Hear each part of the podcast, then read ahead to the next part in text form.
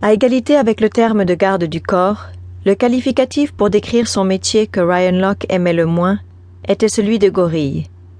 Bien que sacrifier sa vie pour sauver la personne que l'on protège puisse être le prix ultime à payer, la protection rapprochée était bien plus une affaire de neurones que de muscles.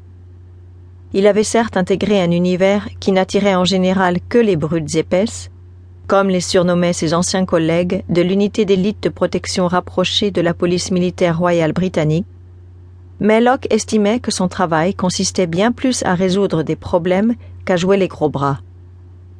Pour l'heure, il se dirigeait vers Los Angeles, où l'attendait un problème australien du genre tenace, qui répondait au nom de Jason Durham. Mon vieux, je pourrais bien m'y habituer, dit Ty Johnson. Locke jeta un coup d'œil à son associé, un colosse noir d'un mètre quatre-vingt-quinze. Il s'étirait en dépliant ses longues jambes et faisait signe au steward du jet privé à bord duquel ils avaient embarqué pour qu'il lui remplisse son verre.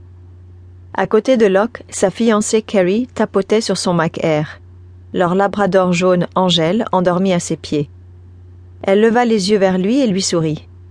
Ça va, cow-boy? Il se pencha pour l'embrasser. On ne peut mieux? En face d'eux, Ty leur fit les gros yeux. Vous êtes dégoûtants tous les deux.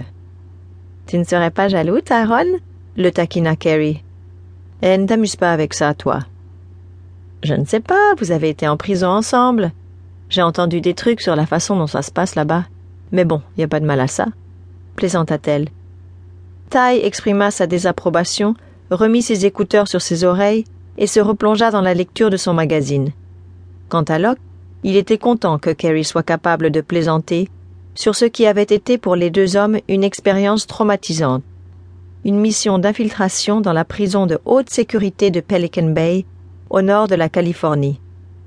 Quelle peste fit Locke, feignant l'indignation.